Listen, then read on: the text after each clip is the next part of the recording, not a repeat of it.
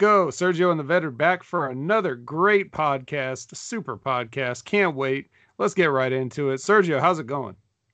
Hey, yo, pretty good, man. Another exciting week of wrestling. Man, so exciting. I could barely contain myself. Uh, surely a lot of there's a lot of uh, breaking news, things that have happened over the past week since we talked to each other last. I mean, it's got to be positively overflowing with information, right? Yeah, this actually was a pretty newsworthy week. Uh, so the biggest one, I actually got two uh, two news, is two pieces of news on this one.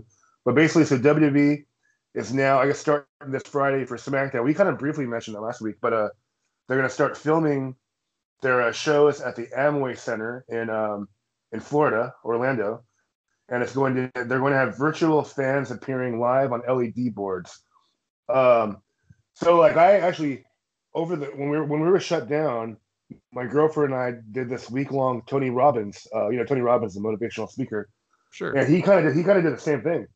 so since he can't tour, what he did was a virtual thing where all the walls in his house or whatever he was at was surrounded by fans that were, you know, on their Skype cam or whatever it was.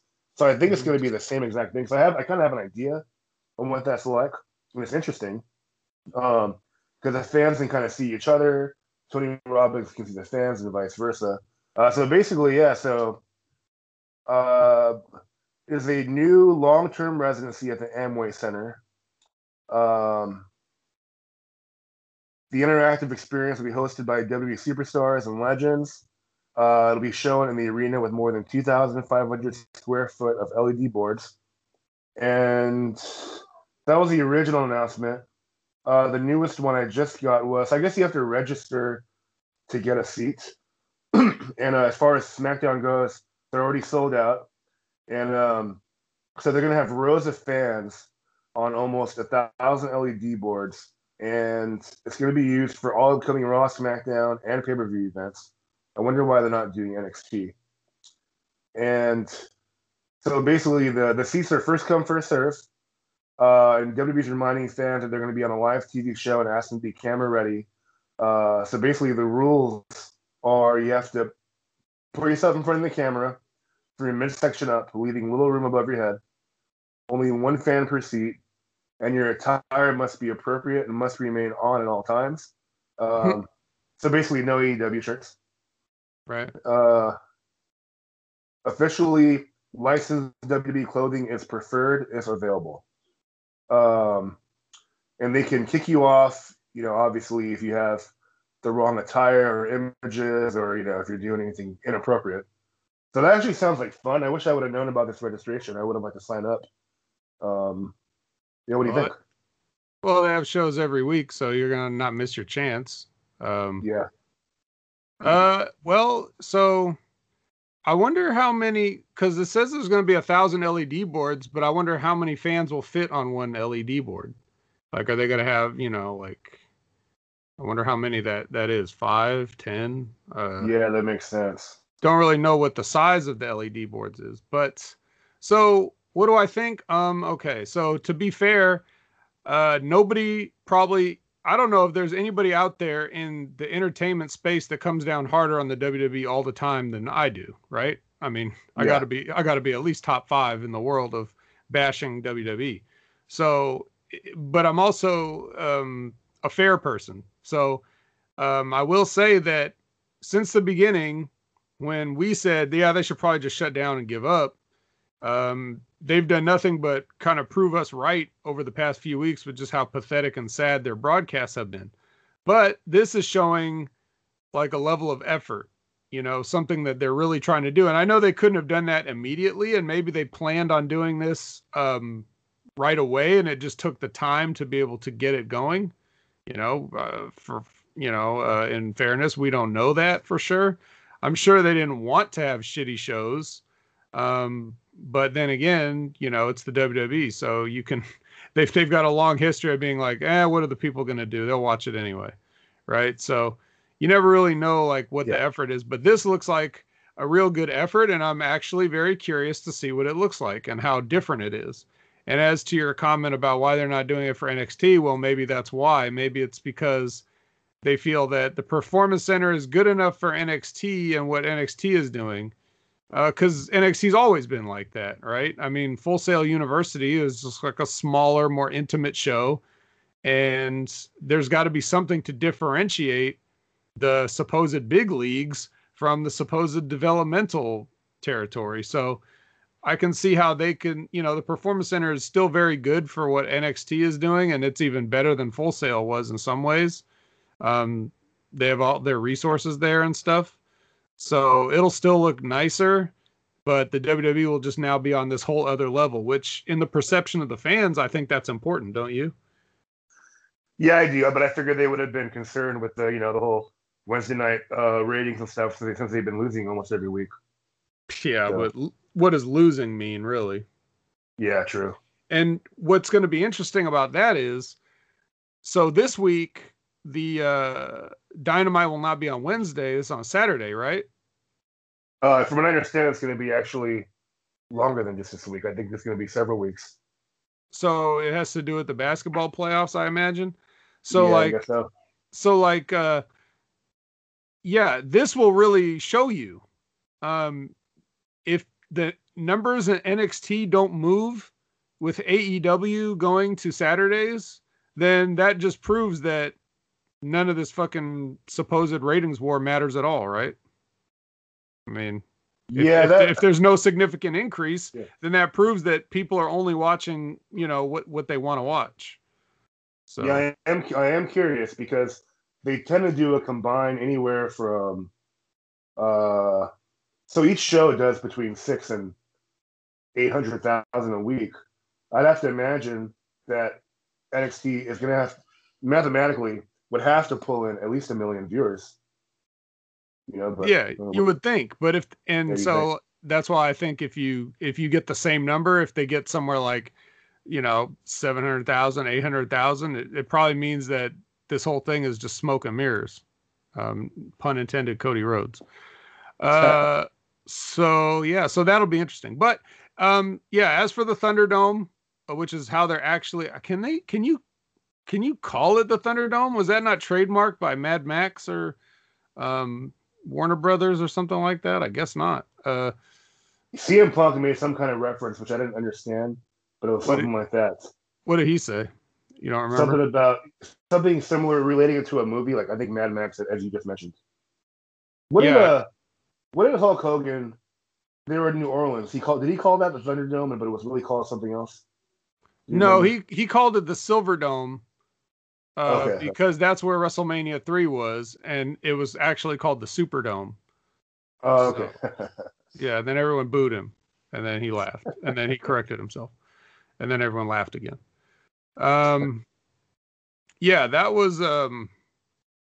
So yeah, so in in the movie Mad Max Beyond Thunderdome, there was like this uh giant sort of cage like a round cage or whatever that uh, people would you know, fight gladiator style in for the entertainment of the people. So, you know, there was like this um uh what was it? Like Master Blaster or something like that and it was like a giant guy um being uh like a midget was riding a giant guy and he had to like fight Max in the steel cage. So, yeah, oh. Thunderdome. And Tina Turner was there. Yeah, it was cool. Um but uh yeah, so they're calling it the Thunderdome, and they're going to have all kinds of crazy stuff. They said, uh, you know, lasers and smoke and pyro and drone cameras and all this stuff. Yeah, I, yeah, whatever it takes, man. Just jazz it up a little bit because this is, you know, the show is going to be bad regardless. So at least it could look nice. Is is how I feel about it. Um, but but yeah, I can't wait. It's only uh, the first episode will be this Friday, right? This this coming SmackDown will be the first one to use it. It is, yeah. This Friday SmackDown, then we have uh SummerSlam after that on Sunday. on Sunday. Yep. And is that does that also uh is the takeover on Saturday or is that next Saturday? Yeah, takeover is this Saturday at the Performance Center. So takeover and AEW are actually going to be on around the same time. I think. Uh, uh I think, and I think AEW starts at six, uh, Takeover starts at seven or something like that. So, Yeah. Well, yeah. So I, am um, you know, as negative as I've been toward the WWE, I'm glad that they're making an effort. So I praise them for this, and I would like to see it. Yeah, for sure. Uh, what's, so next, some, what's next, yeah. I, I was I was I was kind of just uh, thinking as we were talking about that. I was like, man, I was like, what if we get fans back, and this becomes successful to the point where they're just not gonna do shows to save money? But I don't know. I guess they they'd have to do shows. I mean, maybe we talked about it last week. Maybe just not as many. Yeah, house shows can be they can reformat that and and kind of look at maybe just doing less so that more people want to come. That's right. So we had some um, Sonya Deville in the news. Uh, basically, this is crazy. Yeah. So, man with obsession for WWE star Sonya Deville arrested for breaking into her home. Uh, here we go. So, after more than eight months of planning, Philip Thomas, 24 years old, eventually traveled from South Carolina to Deville's home in Lutz, Florida, with the intent of taking a professional wrestler hostage. Um, Jesus. Uh, the homeowner, DeVille, was specifically targeted in the 2:45 a.m. break-in.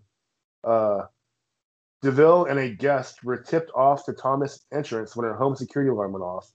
Once the suspect broke in through a black sliding door, police and the two victims then fled the home and called 911. Wow.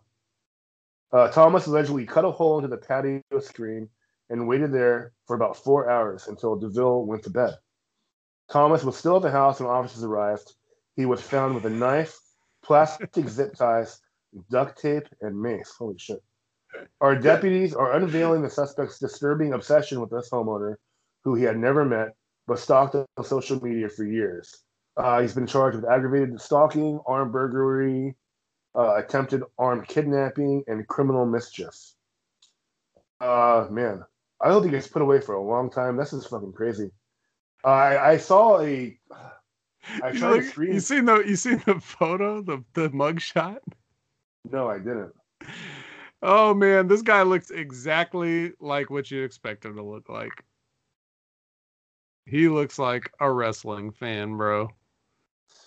Hey, does he not know that uh she doesn't like dudes? he must not.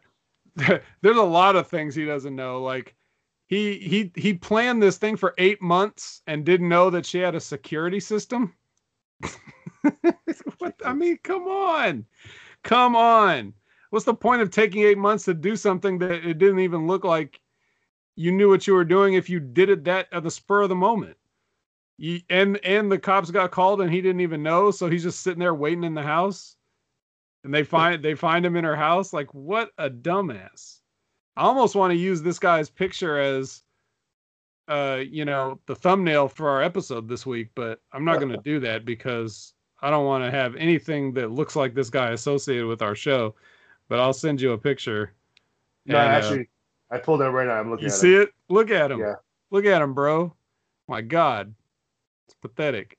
Jeez. Especially, the, especially the one where he's like, you can see him sitting with cuffs on. You know, and just how how much bigger his head is than his body. Um, yeah, gross. Oh wow, that's an awkward photo. His head's like yeah, his head's way bigger than his body. He must be a really he must be a really small guy with a normal head possibly, or maybe his head's slightly big. But you know what's funny is I bet you know Sonya Deville probably could have put up a good fight, if not even maybe whoop his ass. You know, with her yeah. trained fighting background and stuff. Yeah. Oh, especially this guy. I mean, come on. Yeah, because he doesn't look very strong. I mean, I know you know, men are stronger anyways, but he looks like he's never yeah. seen the inside of a gym. Yeah. So. yeah, men are stronger, all things being equal, and it doesn't look like it's equal in his favor here. No. Uh, he, uh, for the record, he also works at an Applebee's, which is I don't know why, but that's funny to me. Uh, I mean, he don't work there anymore, but he did. Um, so yeah, yeah I'd man. Like to hear, I'd like to hear how long he gets put away for because I don't know. Uh, I feel like it should be a long time. I think he's just, he's a fucking nut job. Yeah. Philip A. Thomas II wanted to abduct her. For what reason? Is it because she so, beat up Mandy? It's probably because she beat up Mandy, right? Let's be honest. You take a look at this guy, and you're you're you can see he'd be the kind of guy that would be like, "I'm going to kidnap this woman and torture her because uh, she, she cut Mandy's hair." Sure. Yeah. Um. Uh, so I, I don't know. I'm assuming he wanted to rape her, but they're saying kidnapping. But how do you prove kidnapping? I mean, he obviously wanted to tie her up. But yeah, I think they were going because of the uh the zip ties and the, you know the other stuff Yeah. they found. but how do we know that he wanted to take her, put him in, a, in his car and leave? You know what I mean? I would assume he just tried to rape her or something. But Can know. you not can you not kidnap somebody like on the spot, depending on if you detain them? Oh, I guess so. I'm thinking, yeah. So I guess if you're holding someone hostage, that's technically kidnapping. Okay, I guess I'm just thinking of like, you know, kidnapping is like, you know, leaving or whatever. Yeah. When a kid gets kidnapped, yeah. Well, he might have. He might have. We don't know what he wanted to do, really. And, you know, even if he says, can we really trust it? So, but I, yeah, this is, this is just nuts. so crazy. You know? Yeah. Just, Scary. um, well, that's the thing, man. If you want to come after Sonya Deville, you better put your hair up and square up. yeah. Exactly. All right. Well, enough Yeah, about that some- creep. Yeah. And some other new, speaking of creeps, um, so AEW has their uh, first set of releases. um, I just realized Yeah. your transition. it was referencing to Jimmy Havoc, but yeah. Yes. So the very first set of releases, uh, they released Jimmy Havoc, Bree, uh, Bea Priestley, and Sadie Gibbs. Uh, so Bea Priestley and Sadie Gibbs, as far as I know, were because of they're just kind of stuck in um, what the UK, kind of like Walter to NXT. Yeah. Um, Jimmy Havoc is pretty much stemming from um, his uh, suspension from the Speak Out movement. I guess there was some um, pretty solid proof that I guess he was physically abusive towards his ex girlfriend, uh, Rebecca Crow, and others. Uh, not to mention, he's had a lot of like, I guess he gets drunk and he gets in the fights, and there's been a few different instances with that I heard about uh, Jimmy Havoc. But nonetheless, yeah, there's three people they released, and yeah. Any- Yeah, I- that? I think I yeah, I um you know, like you said, uh it's because of the geographical location, I think that made them go ahead and do this because they can't come here, so we just won't pay them for now. But I'm sure that Bea Priestley will have a job if she wants it, and Sadie Gibbs too. But I don't, you know, Sadie Gibbs is not. I don't think she's really. Mm, I don't want to say she's worth it, but she really she really didn't do much when she was there, anyways. So it's not like they had like high high hopes or big plans for her. Jimmy Havoc is this gives them a convenient excuse because he's in the same situation. But they might have brought him back eventually, you know, if this wasn't an issue. Just let him Mhm. cool off for a while, you know, because you know who who doesn't have issues in the wrestling business that had been a you know that that that's not necessarily enough of um, a reason, but now they have this built-in excuse, and they can hire him back too if they want. So, uh, I mean, I'm hoping they don't, but they could. Uh, Bea Priestley wish- is most famous for being uh, Will Ospreay's girlfriend. Um, so it's not like it's not like she's such an awesome worker that they they need someone of her caliber on the roster anyway. Um, but the, I I could still see them like if things go back to somewhat normal, they could offer her a job again or give her a job back. Yeah, I'm looking at their photos. I remember Bea Priestley, but one thing I wish AEW would do, which WWE did a great job with the uh, with their uh, Mae Young Classic, is how they you get to know the you get to know the women. So it's like all these women are come out every week and we know nothing about them. You know, if if they can put some kind of pa- you know small package together, you know, I that's I have no idea who these girls are. I mean, I know the names, um, but I probably couldn't pick them out of a out of a lineup to be honest. Well, that's what they had Excalibur there for. He was there to uh, just blurt out random facts about the women during the matches.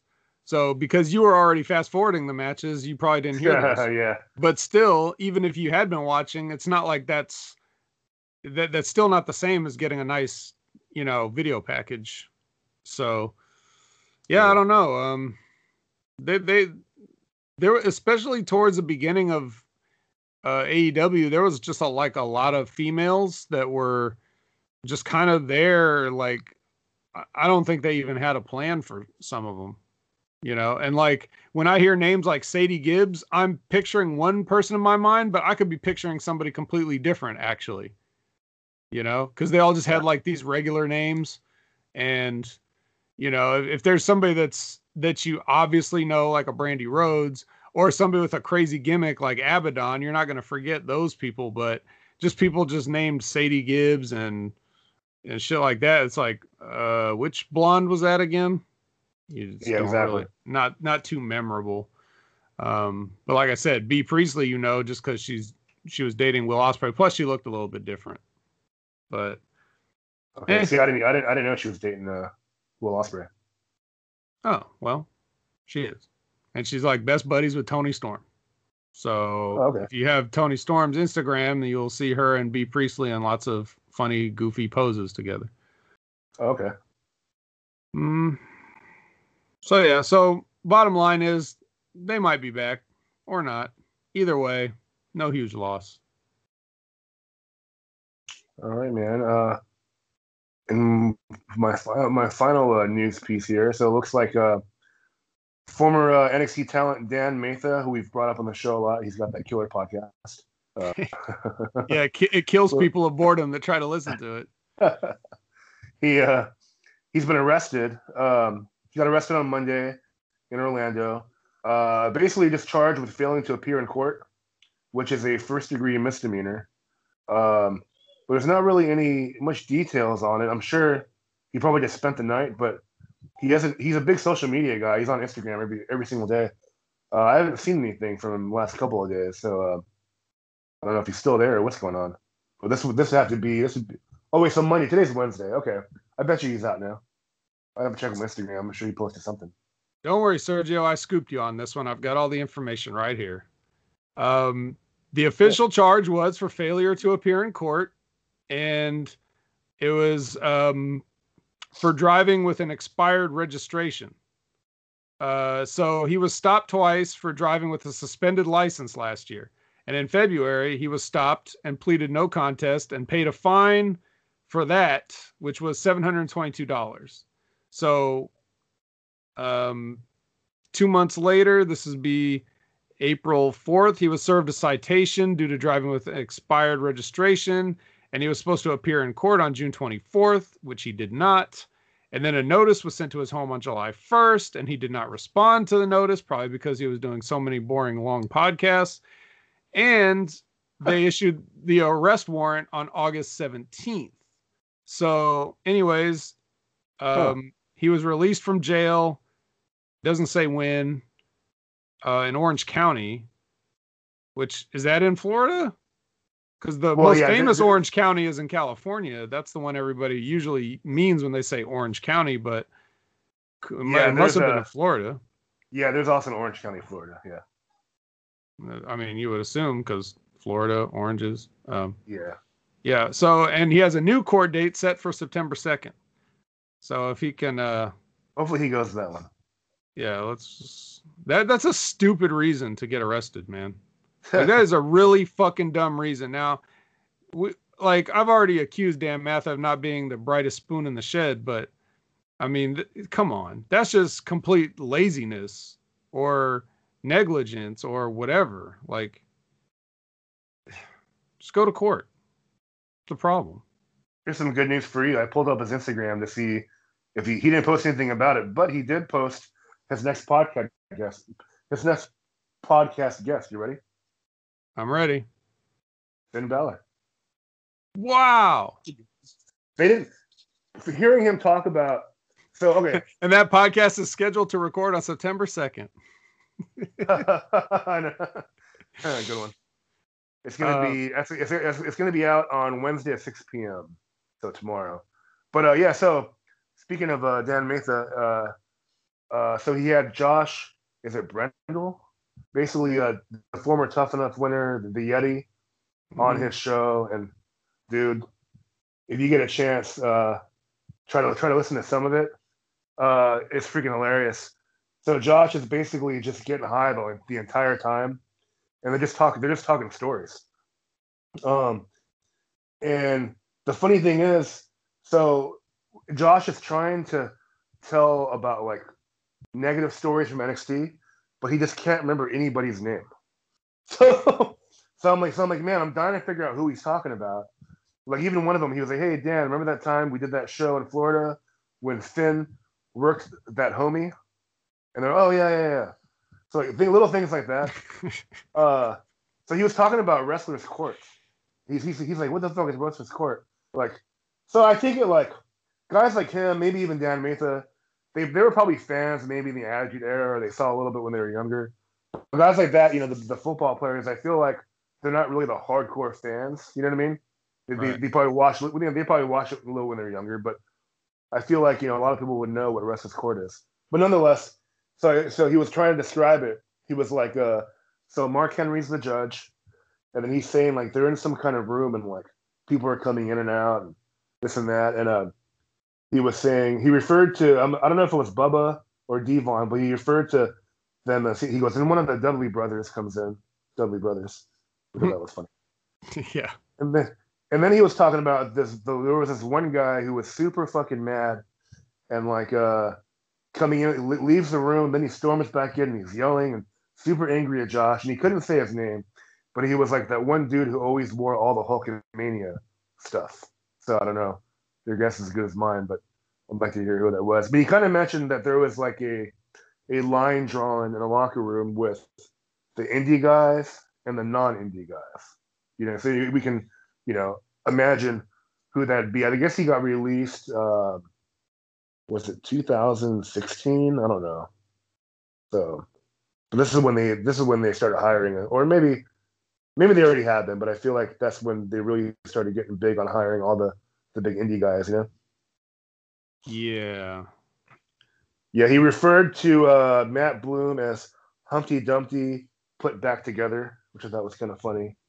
Uh, he kind of mocked Triple H. I guess Triple H cut some kind of a some uh, locker room promo and and took a dig at uh at Josh's tweet. So so he got the most heat he got before he got fired was that tweet re- referring to um what were they called social outcast. Uh, was it Drew, Jinder, and Heath? No, that's three man band. Yeah, that's three man band. Who's a who was a social outcast? Or I don't even remember anymore. Oh man, I have to look that up. I don't know. I was thinking three man band. Well, it might have no. It, Heath Slater might have been one of them. Um, who else? Okay, here it is. Yeah, Heath Slater was one of them. Curtis Axel, Bo Dallas, and Adam Rose. Okay, the Social right. Outcasts.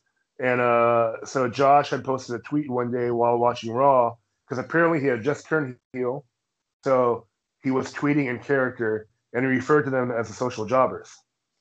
And uh, he got mad heat for that. And I even remember uh, reading all these like angry t- tweets from veterans and and Josh. now so Josh seems like a like a really cool dude who should be liked by everyone. But uh, just as we mentioned, like with Dan Matha, th- that doesn't work in wrestling with the politics because you know he was just rubbing everybody the wrong way. You know, extra comfortable, if you will. Mm-hmm. Uh, yeah. Yeah. So because you don't because like if there really is and it makes sense when you especially when you say the line dividing the indie workers meaning the wrestlers and the non-indie workers meaning the other people that got forced into this somehow um that right there that separation right there is probably like at the heart of it so you don't like they they're not going to feel like you have the right to make jokes like that uh, because you haven't really paid any dues, kind of thing. You know, that you have to earn the right. If Randy Orton wants to tweet about people, and he could say whatever he wants because he's Randy Orton, but you can't have Josh the Yeti saying it when you ain't done shit, dude. You haven't even been on like developmental TV. You know, it's like that. That's just how it is. That's how they look at it, and I can't say I disagree with that. I mean, if Izzy's gonna have heat with you for being too comfortable, you gotta you got to say that uh, Josh the Yeti's probably a little too comfortable as well. You see, you think that I, you know, when I I don't remember if they taught it so much in Rip's class, but I remember in Southern California when I was training, they were really big on like teaching you respect. So if you don't already know, you're gonna learn. You know what I mean? But like mm-hmm. some like that tweet that Josh made, to me, this is common sense. but you know, Co- common Or- sense or- meaning meaning don't do it. yeah, yeah, don't do a tweet like that, you know. But Mhm. maybe some people, you know, maybe these guys, these ex football players, these athletes, that kind of just had success their whole life. Um, I'm not gonna say it was given to them, but you see a guy like Josh, and you know, you can tell. I mean, he's probably got every check, you know, football star, this and that. Maybe they just they maybe they kind of lack that common sense on you know having to walk on eggshells at certain times. I don't know. That that too, and also it could be. Um, I could see this too, where you know you're not like the other guys, meaning the wrestlers, so you maybe try to fit in. You know, it's like when guys learn the lingo and they just start using it too much, but they're they're probably trying to just fit in. You know what I mean? So they hear other guys talking like that, so they feel like that's what they have to do. And then when you do that, it, it has the opposite effect where you get heat because it's like, well, you haven't earned the right to talk like that, or you have, you know what I mean? So they might be doing it from a place of just trying to be one of the boys, but you can't decide you're going to be one of the boys. Uh, they have to decide that you're accepted. You know, that's just that's how it is in any kind of fraternity situation. You have to be accepted by the group. You don't give yourself a nickname. The the boys give you a nickname. You know, I didn't call myself the vet. You know, that was Rip. You know, Sergio, somehow you stayed Sergio the whole time. But, um, you know, most people had like a gimmick nickname. And however people usually meet you, that's what they call you. If they, you know what I mean? If, if, if they give you a nickname, if you have a, if you have a nickname, um, that everybody that's there when you had that nickname is going to call you that nickname. They're not going to call you the, your shoot name and they're not going to call you your working name if it's different. Um, the only people that would call you your working name are people that came after, and that's all they know you as. You know, you don't go up to the Yeah, you don't go up to the Undertaker and be like, "Hey, Mark," you know, you don't say that. You call him Taker or Undertaker or whatever, whatever you call him, sir, yeah, whatever, whatever you call him. But you don't just get to call him, you know, whatever. You can't, you can't call him Mean Mark because you were not born when he was doing that. You know, it's just like you, you, there's it's a, it's a thing that there there's no like class where they sit down and teach it to you. Most people find out the hard way, like you said. Like you just if you don't know, you're gonna find out. Um, but it usually comes with like a little bit of heat. So yeah, true. Yeah, it's a Mhm. weird businessman. That reminded me too. You mentioned Randy Orton. Um, I didn't write this down, but did you see him um, tweeting at the Young Bucks? uh, I didn't. I heard about it, but I didn't see it. What happened? It was pretty funny. So basically, from Dynamite, one of the Young Bucks, I want to say it was Matt, the brown hair one. He did the stage dive where he where he was diving on everyone. He did a front flip landing on his feet, and they they bumped, but he didn't really like really hit anybody. Yeah. So like he he tweeted out, he was like, check out my sweet uh something about his sweet dive or something. And then Orton comments on it. He goes, yeah, but you didn't hit anybody. Yeah. uh, and then I guess on being the elite, they did a little skit where they they uh, they did they did something where they referenced uh, how boring Randy Orton is or something. So it was, it was kind of funny. Yeah. Well, you know. So is that uh is that pretty much it for the news? Because I have a I have a couple minor items. Well surprise uh, items, if you will. Yeah, those are, that's all the actual news. News. I'm sure I'll have some stuff pop up throughout the throughout the reviews and stuff. But yeah, All right. We'll stay tuned for that. But uh so um one of the news items is that uh, I don't know if you heard about this, but New Japan had to cancel one of their shows because one of the wrestlers had a fever when they did the temperature checks. Um, and so they refunded everybody's money rather than uh, go through with it. You know, they just weren't taking any chances. So, so they they Yeah. canceled the show, refunded the money, everything. I, I don't guess that there's um any issue. Maybe it was just a fever unrelated to uh, COVID, but uh, nonetheless, that happened. And even if it was, they're not going to tell you, so you're never going to know. Um, you you think you just send the guy home? Uh, it's kind of weird to cancel the whole show. yeah, but you know, it's like you don't find out till you get there that he had the fever. So if he's been in contact with the whole bus or whatever it is all day, then Yeah, I guess. So just just to play it safe, because they, you know, they're the only ones running any shows right now with actual fans. So um, they're not going to take a chance on having to shut that down again, I guess. But uh, all the other shows are going on as scheduled, so it must not have been a serious deal. And and then in in one other news, um, you probably saw that uh, Shotzi got her car back, right? Oh, I didn't actually. I don't think I, I don't think I saw that.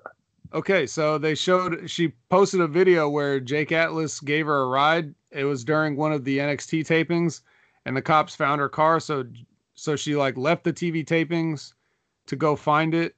Um, and you know, so she gets back to the car. She sees the car, and they're like, "Is this your car?" And she's like, "Yeah." And then she tells them like, you know, I just want to look in the trunk and see if I have my helmet and everything like that. So you know, long story short, they popped the trunk and all her stuff was there, including the helmet. So it has a happy ending after all. Oh, all right. And then and then um, she also showed another picture that when Triple H found out that um, that that happened and her stuff got stolen, uh, he had made uh, for that for that taping he had already had it made like a, a replacement helmet, like it had little horns on it and everything. So like I thought that was pretty cool, Triple H. Yeah, I, I just see that part. Yeah. Yeah, but she didn't need it because she got the real one. Um. So yeah. Uh, let's see. What are we talking about here? AEW Dark is really nothing to. I mean, the only the only note I had that was kind of weird because it was just a bunch of straight up matches, uh, all squashes, and there was a there was a match with Ricky Starks, and he went over on Lee Johnson in this match. And after the match was over, Wardlow came out and gave uh like he told he told Lee Johnson to get up, and then he gave him like a um an MJF 2020 button.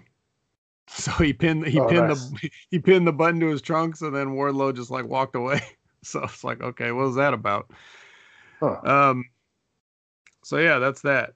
And then uh, as far as the uh, the Deadly Draw tournament, um, you know, they had their their matches, and so it's going to be on this. I believe it's this Saturday's episode. It's going to be Nightmare Sisters versus Ivelisse and Diamante for the uh the finals and the championship or whatever.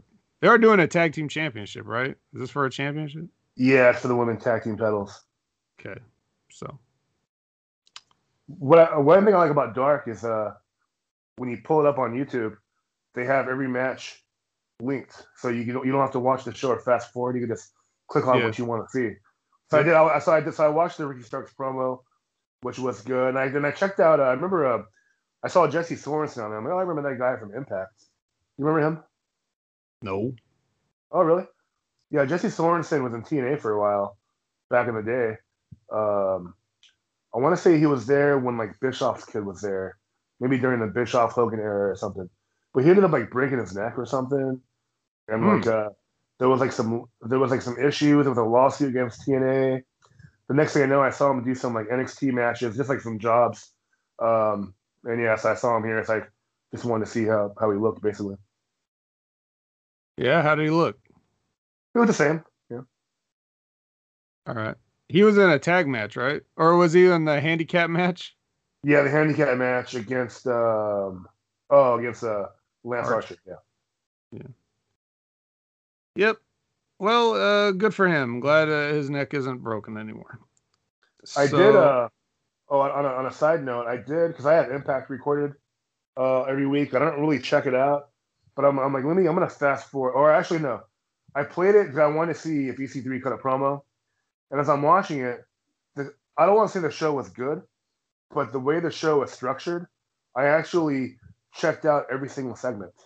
Um, so like, would they they do a good job on like making everything fast paced, kind of like almost like what Raw's doing right now, but quicker. The matches are really quick. They're doing a lot of backstage stuff. It looks like a reality show. So because I because I heard good things about Impact. Um, I, I guess they're doing the best they can with the talent they have.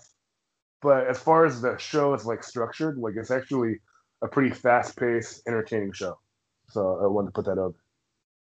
Yeah, I kind of wondered about that. But you know, no matter how fast, slow, what talent they have or what talent they don't, um, it's still got Josh Matthews and Madison Rayne on commentary. So Yeah, they don't really have anybody there that really sticks out. Uh, Ace Austin looks pretty good. I don't know how small he is, but he has like really good promos. He's kind of unique. You know that you may have seen him in A in, in MLW. You, know who that is? yes, yeah, I've seen He's awesome. Yeah, yeah. Other than that, they really their women's division's good. I mean, they have Jessicka Havok, Jordynne Grace, who I like, Ace Austin. But other than that, there's not really anybody that really sticks out. You know. Do you just put Ace Austin in the women's division? Oh. Yeah. So, well, hey, you know, if you can check out um, Impact, go ahead. I can't. I don't have that channel. Uh, so I think right here is a good spot to take a break, and we'll come back and we'll talk about AEW Dynamite. I'm just going to the store, to the store. I'm just going to the store. You might not see me anymore, anymore. I'm just going to the store. So this episode had tag team appreciation night. Sergio, are you ready to appreciate some tag teams on this on this great night one week ago? Yeah, no. Did they build that? Because I didn't know that until the show started. Was that? I don't know if that was a last minute thing or. They probably said it um, in the previous episode, going to a commercial break or something. Okay. Or you know that you know that spot in the show where they talk about the matches they're going to have next week. Maybe maybe Yeah. like that. Yeah, maybe. Um, well, the first thing I notice about this episode is that there's no fake crowd noise this time. So everyone is welcome. It's only because I called it out and embarrassed them that uh, they saw the light and decided to go back to just not trying too hard. Um, they finished the unfinished belt, and they also dug up Mike Chioda to be a referee. Um, so this was uh, this was this was the Cody versus um, Scorpio Sky, right? Yeah. hmm Okay. Well, somehow he beats Scorpio Sky faster than he beats all those other indie jobbers. And uh and now we know what's next for guys once uh Moxley gets through with them. They get shit out and fed to Cody. So so Brodie Lee will be the next challenger in line for the uh TNT championship now that it's finished. What do you think of the finished championship first of all? Uh, I think it's fine. I'm not. I've never really been one to really like. Uh, I know there's the belts get criticism. I've never. I've never really, really been one that really cares. I mean, you know, so I don't really notice it either way. I will say this is the second week in a row where Cody was total babyface. So he wasn't doing anything heelish. Hmm. Do you think that's part of our influence as well that we're shaming him into stop stopping attacking people for no reason viciously? I think. I think they're setting up his heel turn to be more subtle, even though it was settled already. But people, you know, the internet, they're already talking about the Four Horsemen rumors and whatnot. So maybe, maybe. Uh, I mean, I'm sure he'll turn at some point, but yeah, just they're making it less obvious or something. I don't know. What did you think of this match? Uh, I thought it was all right. Uh, I expected more from it because they're both really good. I just I expected a better match, but it was kind of just a basic, you know, as you mentioned, you know, kind of quick. And he let uh Scorpio Sky kick out of a crossroads, which I don't know has, has anyone done that? Yeah, Yeah, I was might- surprised by that. Maybe I guess that was kind of a that did that did kind of surprise me. All right. Well, here's another surprise. FTR finally turns well, I wouldn't say heel, but they're just competitors after all. Um but but they they turn on they turn on the Rock and Roll Express, I guess, uh, during this tag team appreciation thing, which was just a very awkward thing of these two these two current tag teams standing with these two older tag teams, that being the Rock and Roll Express and Tully and Arn. Uh, we're sitting there with uh, FTR and the Young Bucks, and they're all just like glad handing each other for a little bit. And then, you know, eventually it was just a bunch of weird shit. Like, uh, in the same breath, they say that um, the the revival says that pro wrestling is the greatest sport in the world, and that they're marks for Tully and Arn. So they're using insider lingo in the middle of talking about pro wrestling is the greatest sport. Just kind of, you know, this is, all the same stuff I've always been saying. Um, why did why did Shawn Spears come out? Uh, well, because uh, he got hit in the face, but well, no, actually, no, he came out before he got hit in the face. Um, yeah, So I I popped big for this segment. Um, big, I like huh? I like it was yeah it was like perfectly orchestrated. So basically, we we have to. I think he came out because we have to kind of we're questioning if they're all in cahoots, which I think they are, obviously. You know, including Cody, Cody and Arn. Um, but it was all a setup for what happened, basically, and, and I thought it was perfectly executed. I liked the I liked how uh, one of the FTR guys hurt his knee, but it wasn't. It was real. Like it almost looked real because it was so small the way he did it. And then yeah, I just thought I thought it was cool, man. Uh, this was my favorite segment of the night, of the week. Well, you, you still didn't explain why Shawn Spears came out there. Uh, well, maybe because well, I mean, if you want to try to break down the logic, Arn did Arn brought him up, um, and they were they were talking about Shawn Spears.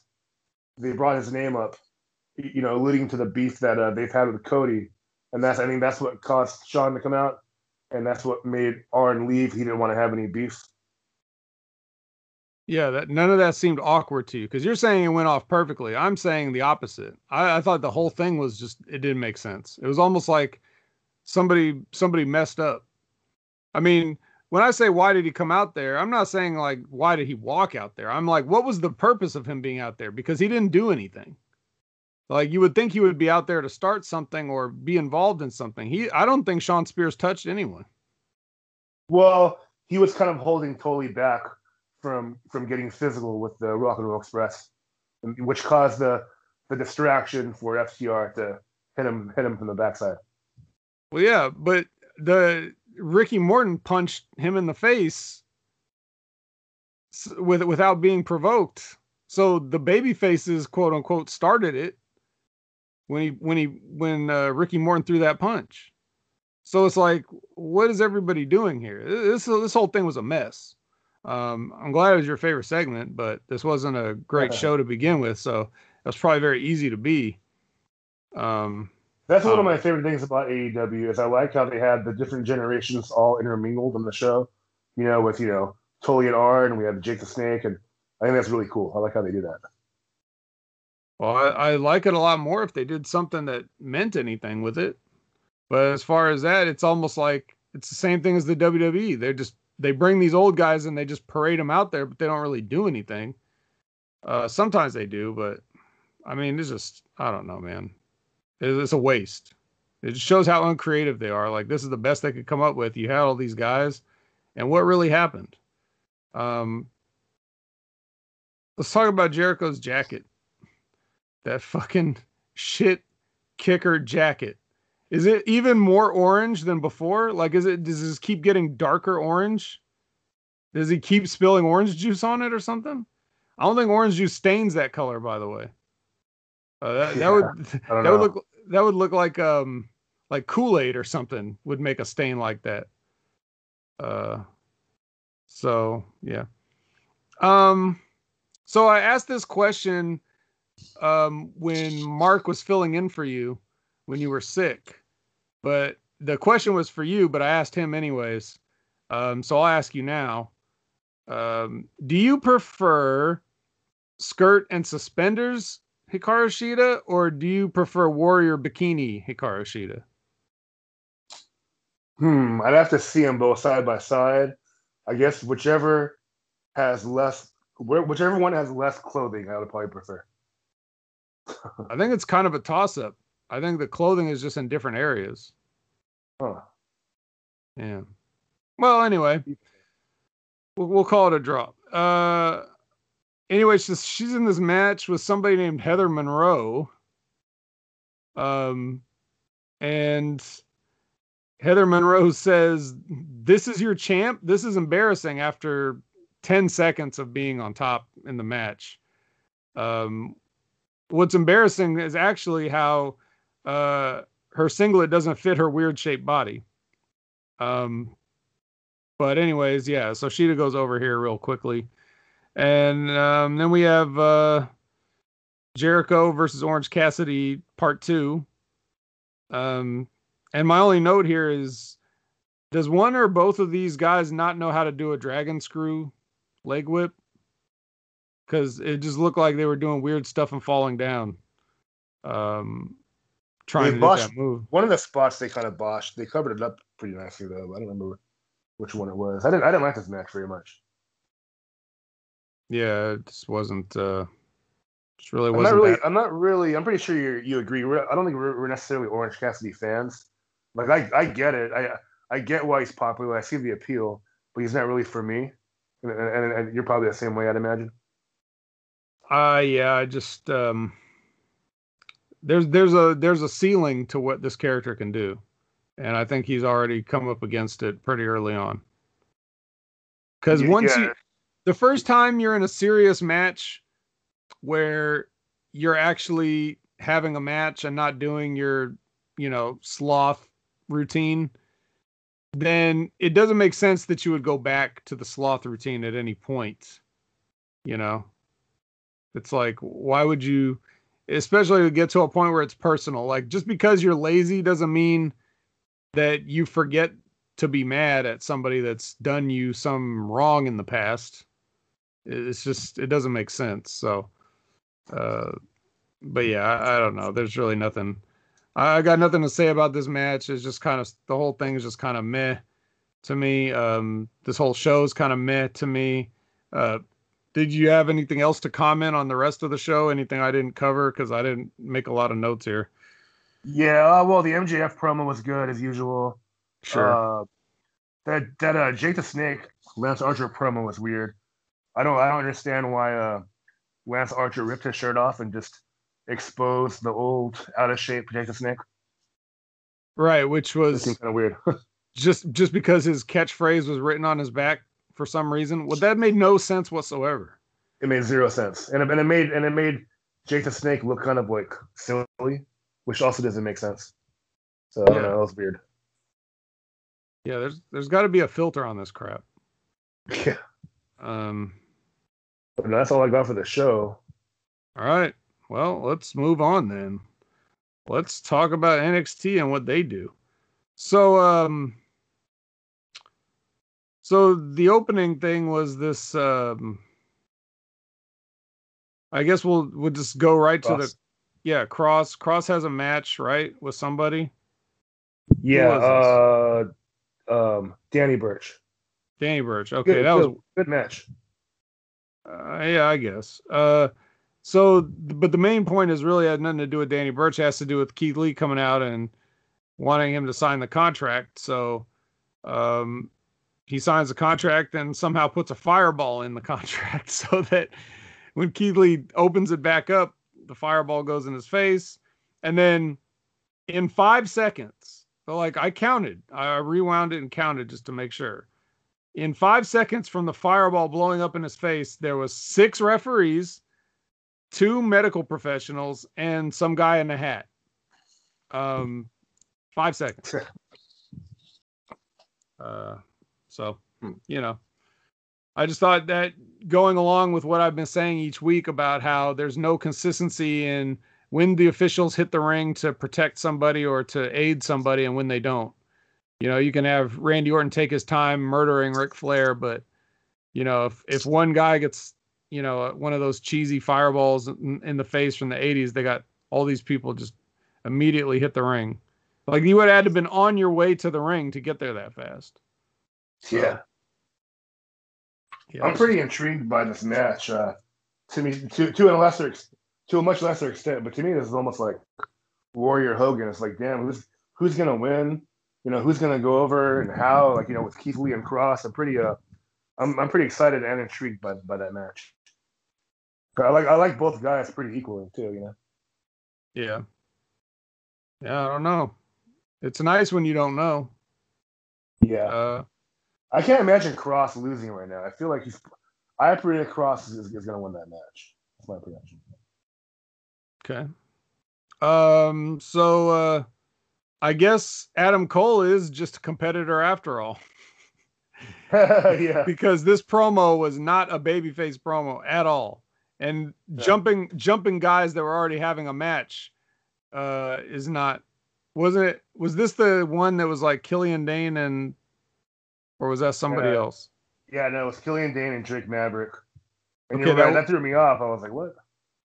Right. So once again, and maybe it's because like it might have been one of those things where the way they the way we looked at it uh the previous week where Pat McAfee ends up kicking Adam Cole and all that stuff, uh it might have played out differently if there was actual fans in the audience, you know? Because the fans are used to booing Adam Cole. I mean, they still they get kind of like everybody there, but you know Mhm. uh, they play along where they're supposed to. So it might have had a different um, feeling with fans actually there. They might have just laughed at Adam Cole getting his comeuppance.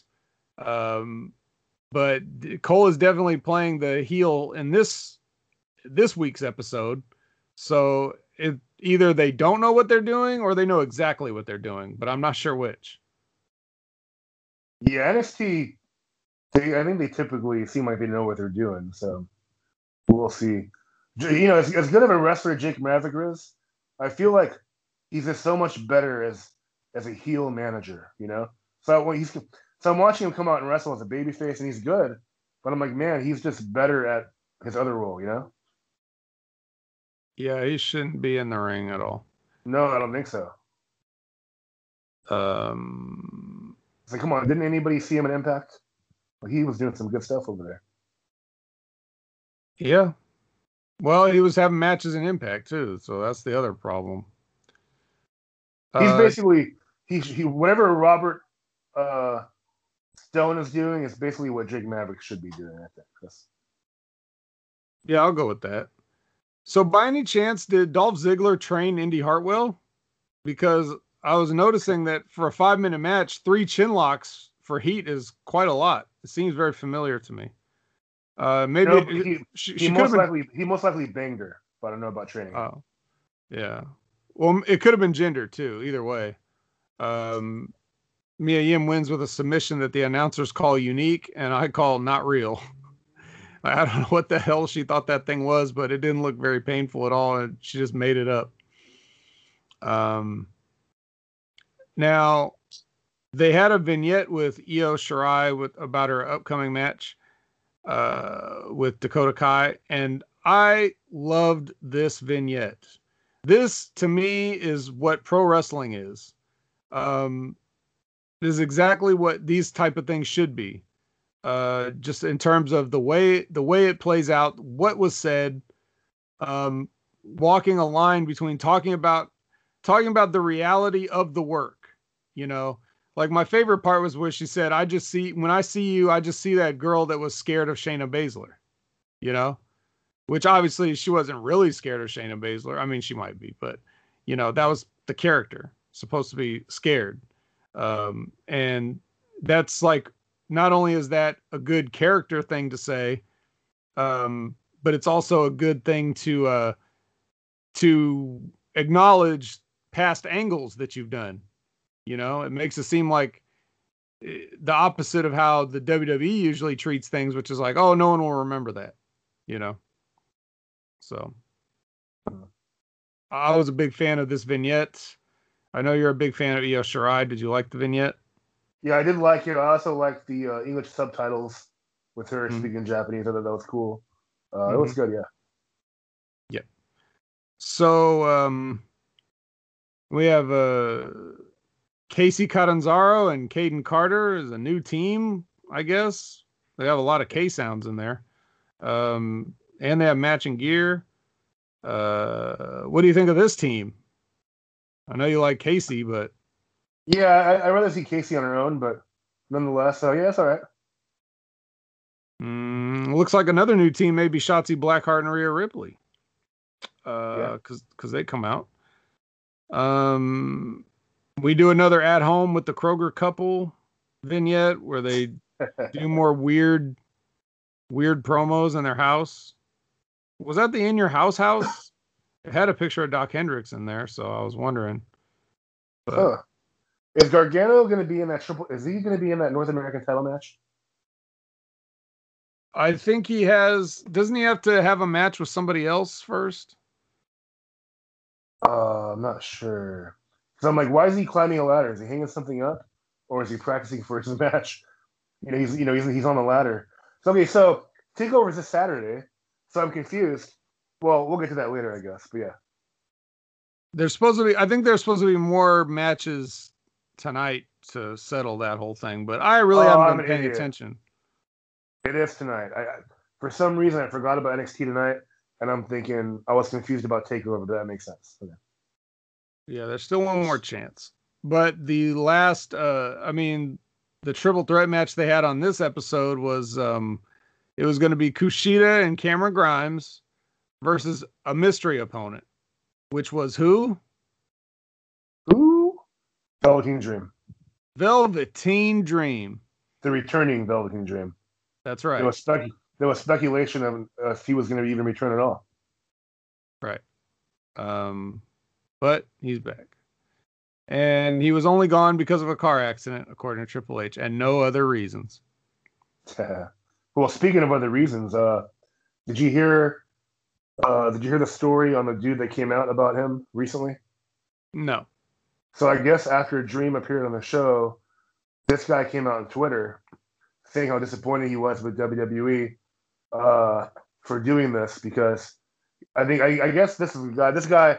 This is the guy. So I was wondering too. I wasn't sure who Velveteen Dream was hitting up, if it was boys or girls or both.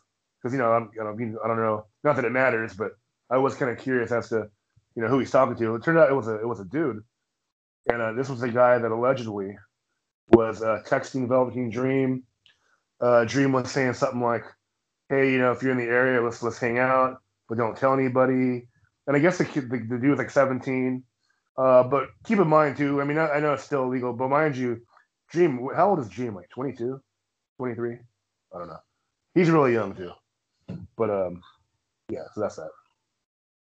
Yeah. Well, I saw three three of his alleged text conversations, three separate ones with different people, and there was there was like male and females in those.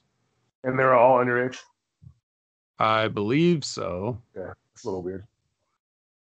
Well, it's Velveteen Dream and he's weird. But none of that matters because it's grime time, baby. It's grime. Cameron Grimes. Oh god, Going to promo, man.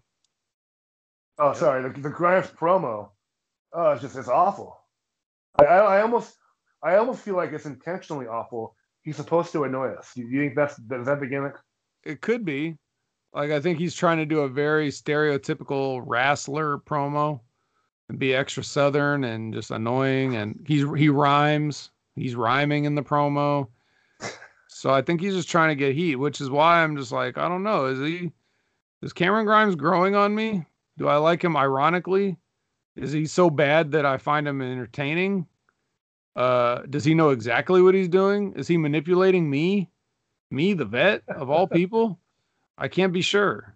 But much like not knowing who's going to win between Keith Lee and uh, Karrion Kross, these are the things that make this um, an entertaining television show.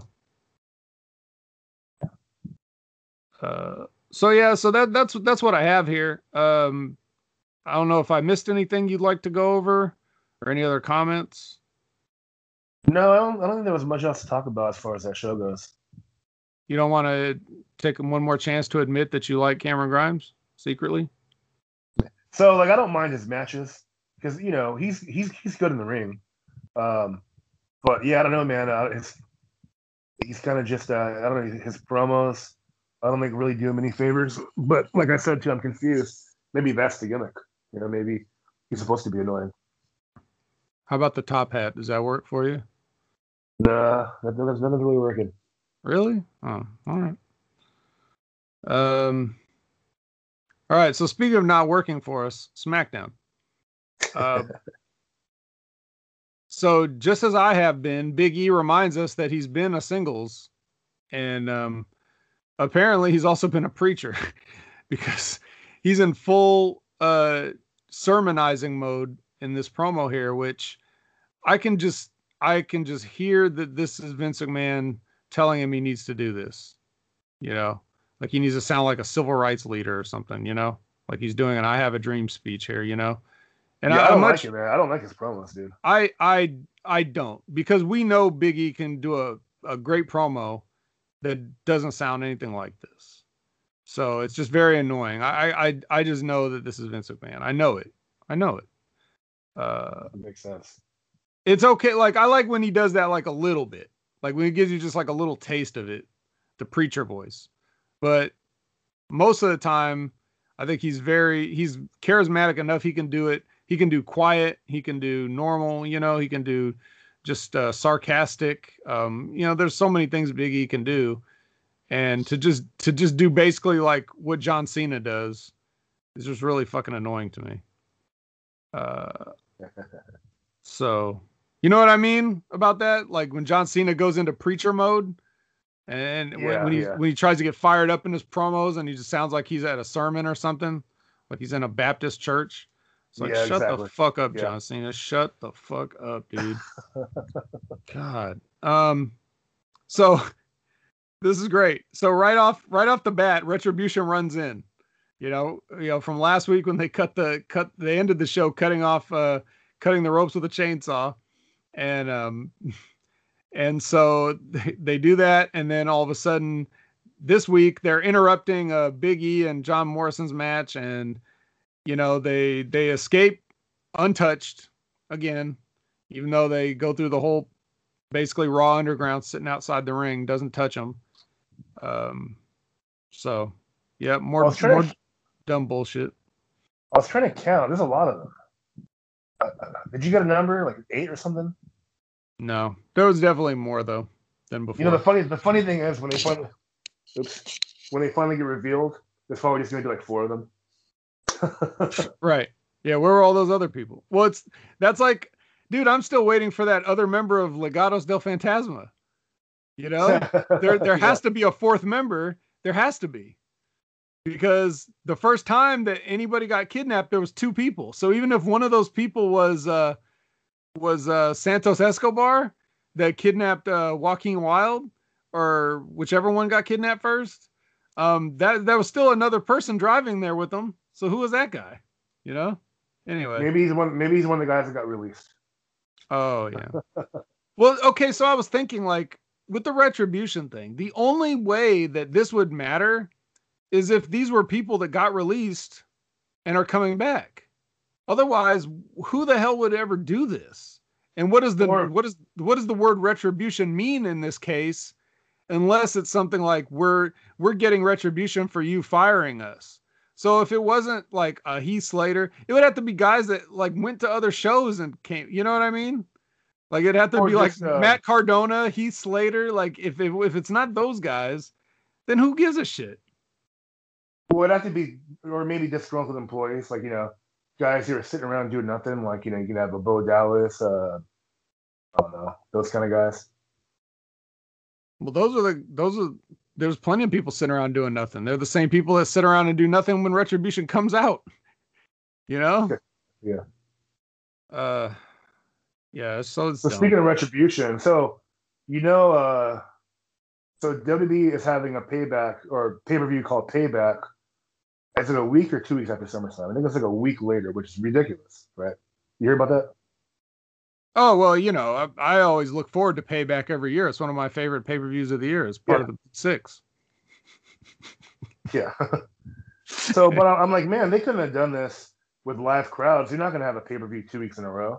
But uh, they're they're saying that there's it's some kind of experiment that they're doing, um, and that supposedly something can happen at SummerSlam, or some kind of fallout, maybe involving retribution, which is going to lead to paper payback, which will be like a week later. Sunday, August 30th. That's not payback. Is it? When's SummerSlam? This week? Uh yeah. okay, the 23rd. Okay, yeah. So payback is literally a week later. Fuck. That's stupid. Yeah. Well, who cares? What's the difference anyway? You know? Yeah, true. I mean, you think if they're gonna have a big a big show, they try to elevate Raw or SmackDown with it, but I don't know. Yeah, no, they don't think like that. Uh, so um, Asuka wins a battle royal here for the number one contendership for um I guess it's Bayley's championship. And uh then she attacks um well I'm gonna call I'm gonna here heretofore uh or henceforth I'm going to refer to Bailey and Sasha as Banksley. And so yeah, so she attacks him and um Pat Buck comes in and breaks it up and um well he, he gropes Asuka here. What was Uh, up with his ridiculous outfit, dude? You saw him wearing. So he's already got the. Well, I don't know what. His, he's got an orange hair, and he had red pants on. You notice that? Yep. Well, how could I not? I'm like, I'm like, dude, like, uh, maybe he's trying to, maybe he's trying to stand. Knowing Pat Buck, he's probably trying to stand out, but I, I don't Yeah. think it's, it's, it's in a good way. It's not. A, it's not a good way. Well, yeah, he's definitely trying to stand out, but like against who? There's nobody else there. He's the only one there. it's like, oh, which one of these referees is wearing red pants? So, Yeah. He, he just looked kind of goofy. well, that's that's the man's life. That's who he is. Um, you know what else doesn't look great? Uh, Mandy Rose's skin on her chest. You know, uh, it looks like a leather couch. I mean, I've been noticing this for a long time now, but it's very noticeable in this particular promo that she's doing because it's front and center and it's HD. And so these are the dangers of sun tanning, kids. Uh, you don't want to do it too much. You don't want to overdo it. Otherwise, you'll get a skin like a leather couch, like Mandy, who is otherwise pretty perfect. Hmm. Hmm. Um. So, what do you think about AJ hiring Joseph Park to stand around? Yeah, that's kind of cool. Joseph Park is kind of a kind of entertaining. Yeah. Um. I'm so, not a uh, fan of AJ getting into a program with Jeff Hardy though. Oh, well, don't you worry, man. Jeff's going to go from DUI to IC champ in just under a year. Mark my words. Yeah. Uh, in, in just two years, though, um, Shinsuke Nakamura goes from main event matches at WrestleMania to jobbing to Grand Metalik on a random SmackDown. How do you feel about that? Yeah, I mean, I'm emotionally, I, I don't really care either way, but it doesn't make. It's not like okay, here's the deal: Grand Mar- Grand Metalik isn't going to get any more over than he is. So what's the, what's the point? He's going to win a couple matches, and then he's probably going to disappear again. You know, that's his that's the limit to his character. I don't know, man. Maybe they could just ride this all the way to the top. Maybe Yeah, Grand Met- maybe Grand Metalik is the next big thing. You ever you ever consider that? Yeah. Fuck. Ridge Holland. What about Grand Metalik? yeah, Grand Mal- Grand Metalik is good. You know, if, if he pulls the mask off and starts cutting some uh, English promos and maybe gets kind of jacked, uh, you know, we'll see. yeah, if he gets over and changes everything about what got him over, sure. Yeah, exactly. It's like everybody's telling Big E to do. Or everything that got Um, him over was just his in-ring stuff. You know, if you want to call it over. He's the king of the Because had- ropes. Yeah, he hasn't shown any. He can still do all the rope stuff. Just you know. Well, if you really want to be somebody in wrestling, you gotta, especially in the WWE, you gotta have like at least three nicknames. You know, and he's only got one, so he still needs two more. Oh, You gotta be like Seth Rollins, like you know, the Architect, the Messiah, um, you know, that kind of stuff. You gotta have like three names. Uh, I noticed that in his backstage thing, Cesaro used the phrase insubordinate and churlish. So that means someone on the writing team is a fan of Key and Peele. Um, I love Key and Peele. yeah. Well, did you catch that? I didn't know. Oh, okay. Um, and so besides Grand Metalik being the next big thing, Kalisto's back with abs. He brought his abs with him this time. Huh? Are you, are you excited that Kalisto's back? Yeah. I, I don't. I don't mind. I like. I like the Lucha guys better when they're when they're doing tag matches. I'm a fan of cruiserweight tag teams. So like when they're working, you know, heavyweights, I think those matches are pretty fun to watch. But individually, eh. Well, the house party is a full house once again. That's that's the main thing. Um, yeah, there was some other shit here at the end. I think with Braun Strowman and uh, Alexa Bliss. I'm just like not paying attention to this stuff. It's so shitty that I just can't be bothered. But do you have any thoughts on it? Well, it's funny because now that Alexa Bliss is involved, I'm actually partially interested in this angle now because I thought it was interesting. I'm curious as to what's happening with like, Braun. It almost Braun seemed like the face in this segment, and the Fiend seemed like I'm sorry, Braun seemed like the heel, and the Fiend seemed like the face in this segment. You know, Braun was kind of being a dick to Alexa. Alexa's starting to fall for the Fiend. So to me, that has me has me kind of intrigued. I kind of want to see where they're going to go with this. I'm going to assume Alexa and the Fiend are maybe going to be put together. I mean, we'll find out this Sunday. But yeah, so I'm I'm I'm partially interested. Well, whatever it takes to get Sergio interested in SmackDown. Yeah. Um, yeah. Any other uh, notes on the show overall? You just watched the clips, I assume. Yeah, I kind of just uh, went through the clips. Is Matt Riddle wrestling Baron Corbin at SummerSlam? I'm assuming. I mean, why not? Yeah.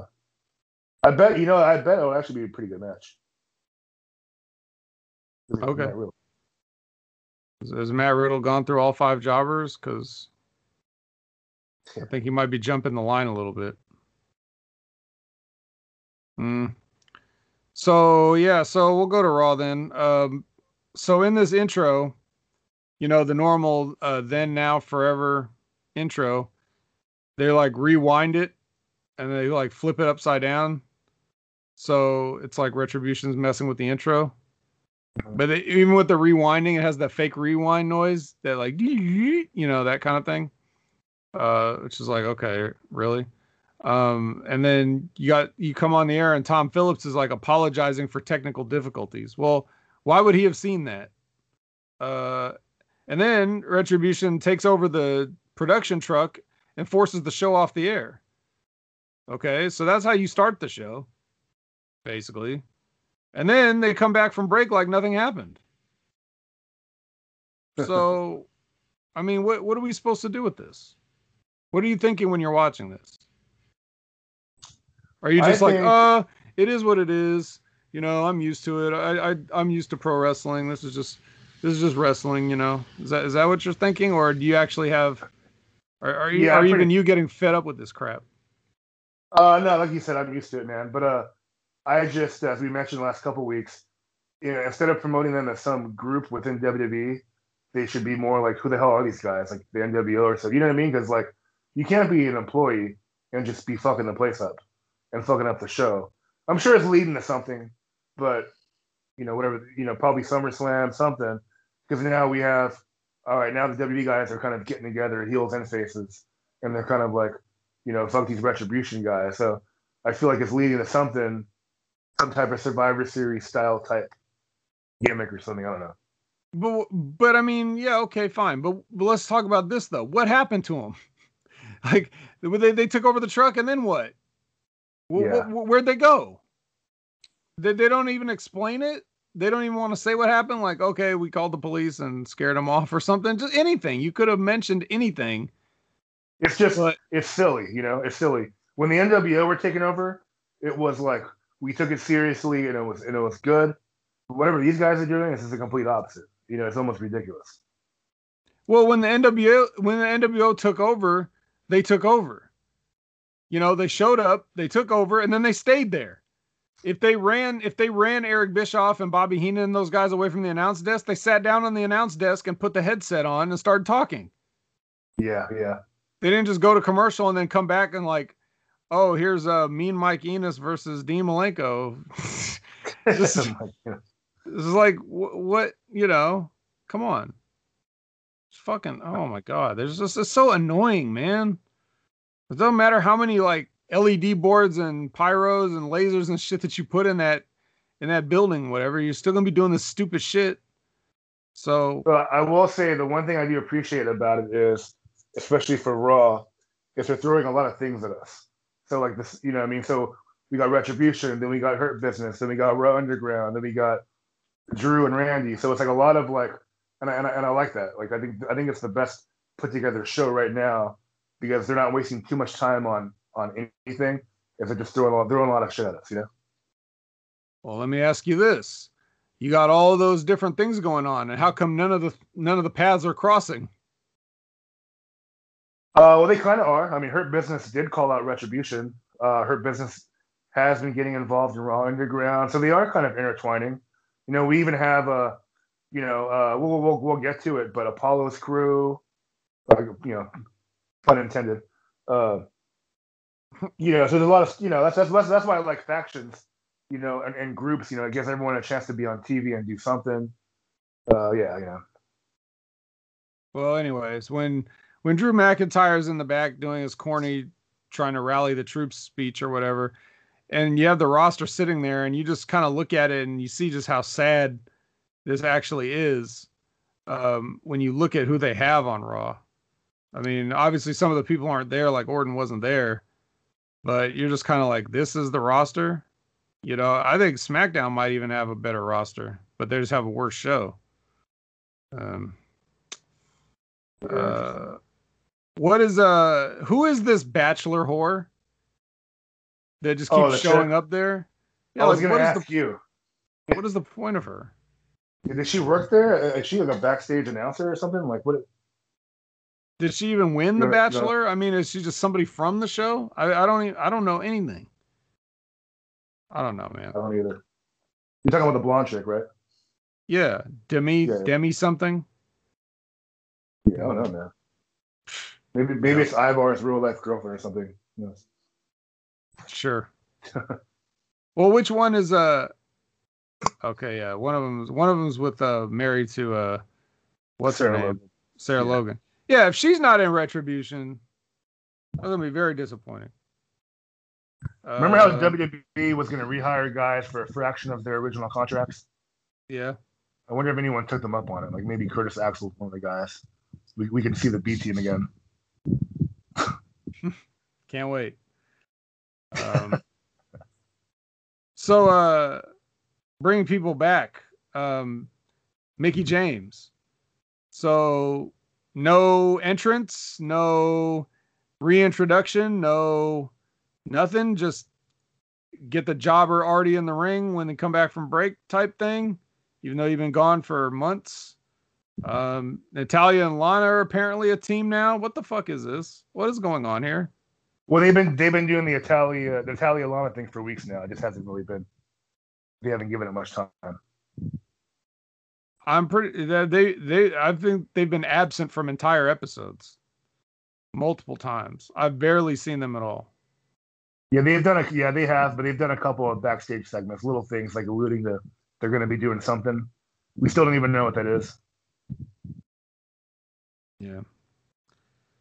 Um let's It's see. like it's like it's like they have it's like they're doing a bunch of stuff, but they don't really have a plan for anything.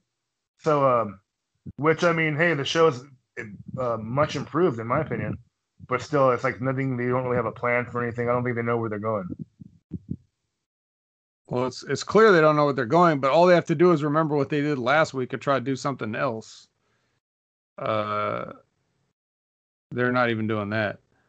What so so Nia, Nia Jax attacks Shayna and Pat Buck is again, and the refs are immediately, and I mean immediately, out to break this up. You know, so never mind that that's supposed to be an instant disqualification, which it wasn't.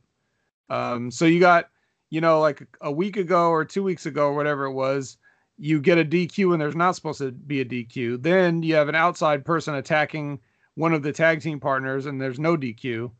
Uh, but like again this is just how this is just how we're talking about there's no response to anything that's serious going on whenever there's um you know retributions out there fucking around there's nobody out there.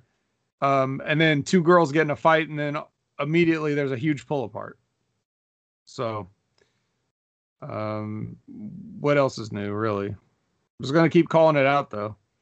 Uh so then it's raw underground time and we get to see um uh Jessamyn Duke and Marina Shafir are, you know, finally make an appearance uh with Shayna and the Raw Underground thing. Um I've been waiting for them to do something. I would have thought they wanted to use them in NXT, but they just haven't really used them. And now now they're just going straight to Raw Underground, which is like, okay, cool, but everybody's gonna be like, who? So that's not. I don't even know. I don't even know if they're sticking around. I don't even think they they don't. Nobody nobody knows what's going on. no man. Well, they're always in the audience, but I, I just I don't know, man. And then they have another package for Retribution. Another one. Again, and it, it includes the part at the beginning of the show where they messed with the intro. so you included something from the same episode in this package. This is just Yeah. this is a horrible mess. This this whole angle is just the worst. I I'm I'm very very irritated by it. There's nothing good about it. There's not one good thing about it. Um I'm sure you'll disagree, but I just don't feel like there's one redeeming quality or anything about the whole retribution thing that I don't think anybody cares. Yeah, I agree. I, I just want to. I'm just curious as to what it's leading to and who they are, basically. Yeah, that's it. But even then, it's like as soon as they're as soon as you're as soon as you have your identities, then what? Then what are you gonna do? You're just gonna be wrestlers? Yeah, there won't be any more chainsaws, I'm sure of that. So yeah, I don't know. It's stupid. Everything they're doing is stupid. So anything else you want to talk about this episode of Raw? I just found it to be a supreme waste of time. I'm not even gonna talk about the Shawn Michaels thing. Like, I don't care. I just don't care. Uh, you can talk about as much as you want, but I, I, I'm out. I'm out. What do you got to say? Mm. Yeah, nothing really stood out to me. Got to see little Riddick Moss. Uh, him and I guess the other dude went to a draw or something. Um, Yeah, Raw Underground with no rules, then they fight to a draw. Yeah, yeah, Man it was just jumps in and is like, "That was sick, guys. That was sick. That was sick, guys. That was sick. That's enough. That was sick." Oh, I, I am. I am curious about the, uh, you know, MVP getting a Cedric Alexander's head. So their match at SummerSlam, Apollo and MVP, um, uh, Lashley and Benjamin are, are banned from ringside. I almost wonder if uh, if Cedric Alexander's going to come out and maybe turn on his group or something. So that has me a little intrigued. I'm curious about that. Um, yeah, I, I like. I like anything the Hurt Business is doing. Uh, other than that, man, no. I'm kind of I'm kind of looking forward to SummerSlam a little bit. Here's some breaking news. Um, Renee Young apparently put in her notice to WWE, and is going to be leaving. That's interesting. Huh. What her plans? Uh, uh, whatever she wants. Well, she's got a cookbook coming out, so Yeah. that'll be the start of a whole new career. She doesn't need the WWE anymore. Well, maybe she'll show up in AEW. Yeah. Um. Well, that's nice. I guess uh, before we go, I'll talk about New Japan for a little bit. Um, first off, we'll talk about the New Japan Cup USA. So as of right now, it's going to be in the finals. It's going to be uh, Kenta versus David Finlay and the winner, I Oh. assume it could only be Kenta, because if you're, if you're looking at if you're looking at um, John Moxley as the United States champion, and he's only in New Japan for probably a limited number of engagements, and he probably wants to work with certain people. I doubt he wants to work with David Finlay instead of Kenta, right? so I'm sure that Kenta will probably win the New Japan Cup. And who knows? He'll probably he might even beat John Moxley for that title to get it off him. Who knows? Um, but that's what we're looking at with that. And that match will take place Friday. So so when Friday- is when is the Moxley when is Moxley defend his title? Is that match set? no. No, there's no word on that yet. I wonder how that works booking wise. So let's say he's still the champ for AEW, undefeated. I wonder how that works, like politically with the companies. Like, hey, we don't want our champ losing or something, or or if they even care. I don't, you know, I wonder. Yeah, I don't know. Um, I, I don't know. There's no way to know. Yeah. Um. So, but anyways, yeah. So Friday will be the New Japan Cup Finals, and we don't know when the title match will take place, but we know that whoever wins gets a shot. So, cr- fingers crossed, David Finlay. So Uh, David Finlay's getting he's getting quite the push, huh, for him to be in the finals. yeah, they just kind of really don't have anything going on right now. There, there's very few like people that are I don't I don't even think most of the people are contracted full time that were in this little mini tournament because it's only the people that are in the United States right now. So Kenta just happened to be in LA when all this stuff went down. So that's where he's at. Jeff Cobb is not a full-time New Japan guy, but he he does, you know, work with them quite a bit. Um, He apparently he apparently just got hired by a major company, but he's not revealing who it is. Yeah. So it's like, you know, what could that be? Um, but he's done, you know, he's done a lot of Ring of Honor and New Japan stuff. So could be one of them, or it could be something completely different. Uh, Yeah. and yeah, so so the guys weren't really, you know, Juice Robinson was injured, so he didn't take part in it. So besides David Finlay, there really wasn't a hell of a lot else to do. But he already had like, dude, David Finlay when at the show I went to, he he already challenged for the United States Championship. I think it was against Lance Archer at the time. So he's already had a shot at the US belt before. So I don't know. I guess they want to do a little something with him, but yeah. Yeah. Still just David Finlay, so Yeah, David Finlay. Not that exciting. Uh, so, anyways, uh, but more importantly than all that, the KOPW Twitter voting is open. So you can now vote on the stipulations for the first four matches. Uh, and the four winners of these four matches will be in a fatal four way on the stadium show on August 29th. Um, so anyways, these these are the matches and these are the stipulations. Um, you have uh, Satoshi Kojima. Um, his tremendous uh, versus El versus El Desperado.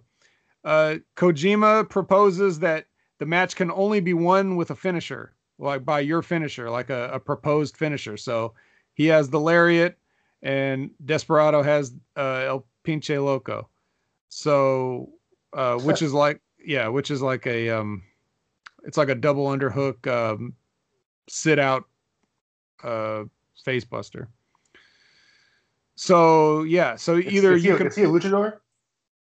sort of he's japanese and he doesn't okay. really he doesn't really do a lot of flips and stuff but he looks like a luchador with the mask Oh, interesting. Um so yeah. So kojima wants only you can only win with your finisher. Like the only way you can get a, a pinfall is after your finisher. No other pins count. Or el desperado is uh, no finishers allowed. So those moves are banned uh, in his version of the match. So you can vote on which one of those you want to see. Um which one of those would you vote for sergio? We'll get your vote right here.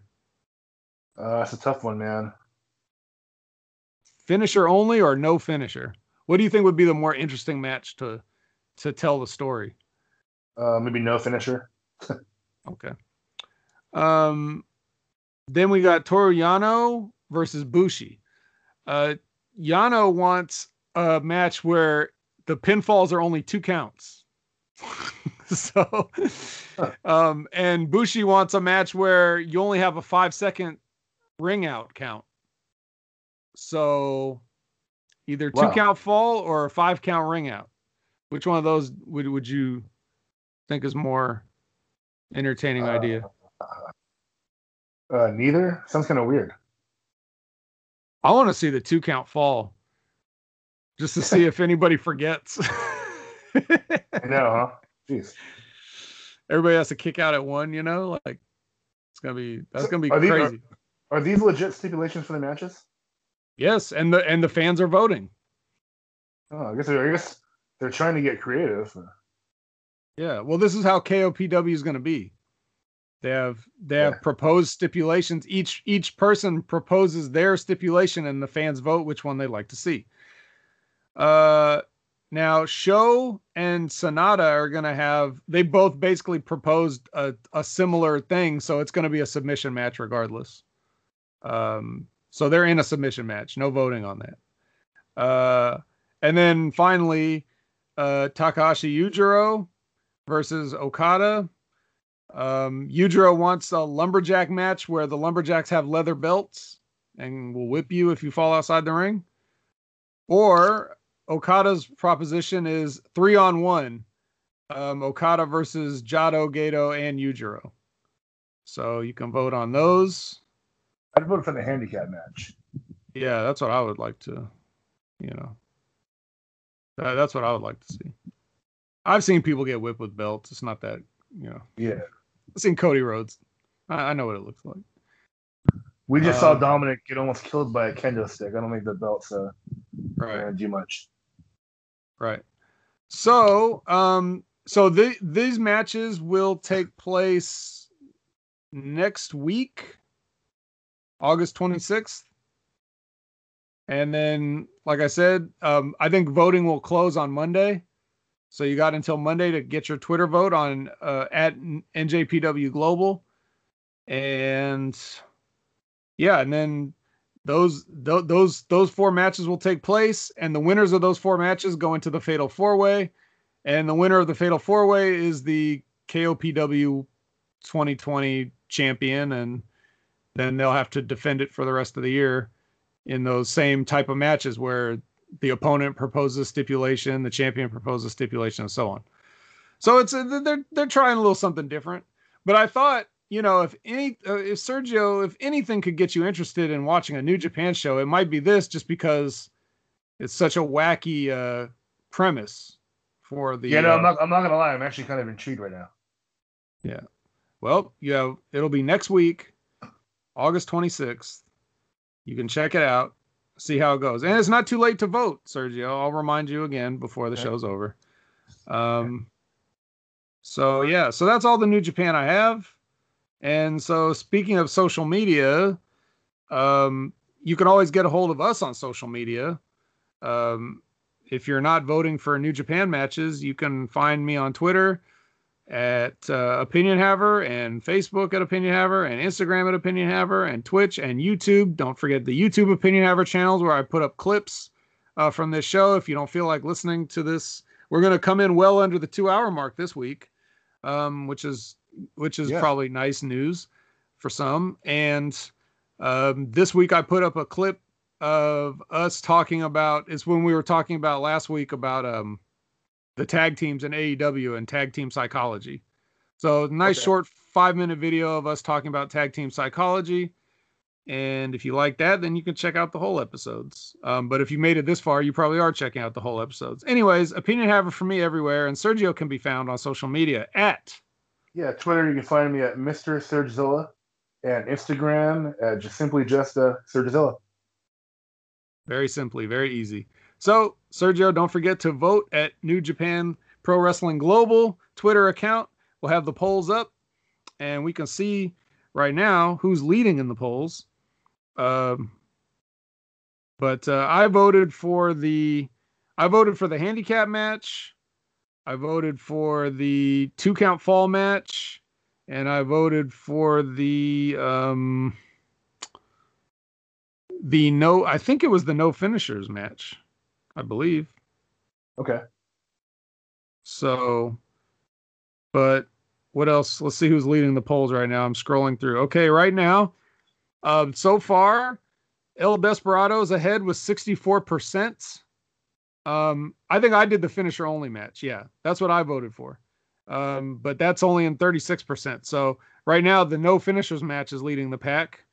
Uh, right now, the two count pinfall match is leading over the five count ring out match with a but that one's a little bit closer 59% to 41% Hmm. and then probably even closer is the handicap match versus the lumberjack with leather belt death match. Um with the the, the leather belt match is leading 58% to 42% um but anyways it's not too late to turn those things around so when you're done hitting us up on social media, you can vote too. Um, that's going to pretty much do it for us. Sergio, you got anything else? How long do, do the results come out before the show starts? Is it like the day before or something, or for that day? Um, I believe, as I said, they close voting on Monday. So that would be two Okay. days, two days before. Gotcha, gotcha. All right. So Good stuff. Yep. All right. Well, that's going to do it for us. We've been two in. We are now out.